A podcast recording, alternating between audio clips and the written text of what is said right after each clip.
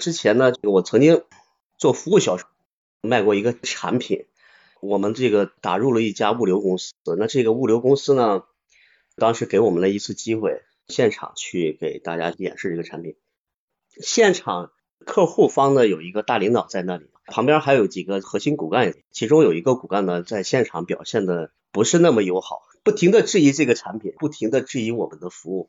那其实当时我的感触是这样的，我给自己讲，我说，哎呀，机会来了。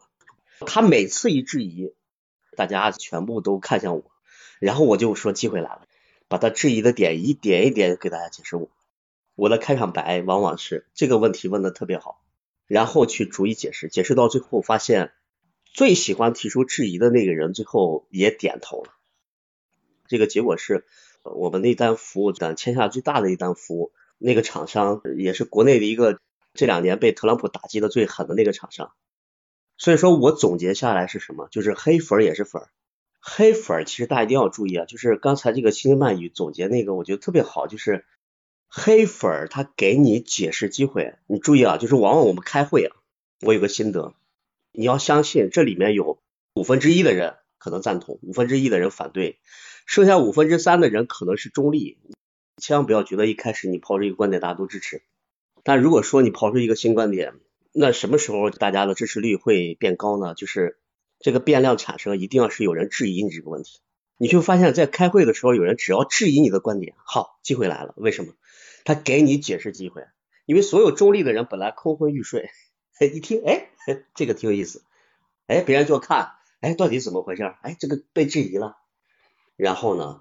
就是你最好的解释机会，抓住这个机会，你就能赢得这些中立者，赢得中立者，你就赢了这场战役。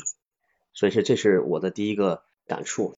再一个说，关于嘟嘟讲的那个倾听这一块，其实我觉得倾听特别重要。就是当客户特别愤怒的时候，这个时候最关键的不是解释，这个时候最重要的一件事儿，这叫危机公关，就是平复他的情绪。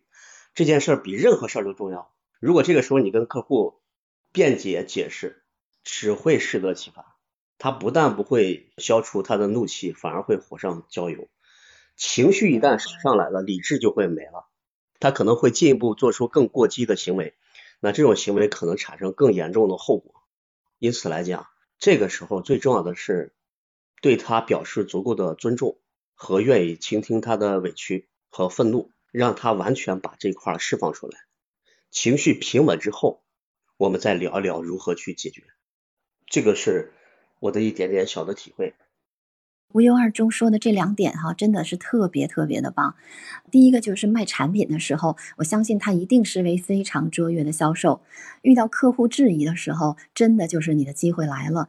我们有的时候其实最头疼的就是刚才他讲的那些所谓的中立者哈，昏昏欲睡，然后他们不痛不痒，没有什么观点，就是让你觉得哎呦好像没有办法，无从下手。然后这个时候质疑的人哈，真的是一个特别好的，你只要你能够去解释这些质疑，你能够战生这些质疑，你可能就能赢得客户。而且通过这一次的实践，他们居然签下了最大的一单，所以往往这样的人，也许他就是你最大的客户。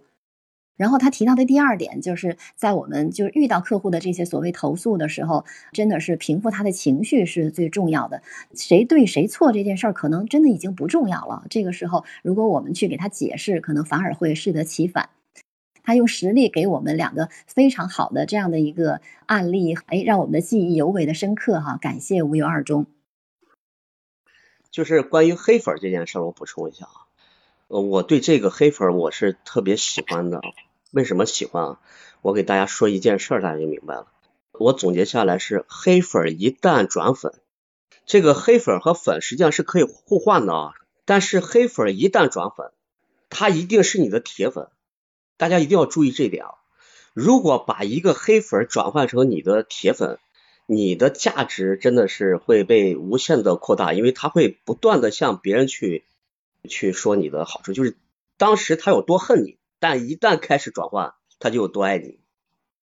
您说这个让我想到了之前我们上播课的时候，有一位老师，他一个节目好像叫《虎谈体育》吧，他就讲到这个黑粉的问题哈，真的是像您说的这样。既然已经有前辈们哈趟过这条路了哈，大家不妨啊试试去做。非常感谢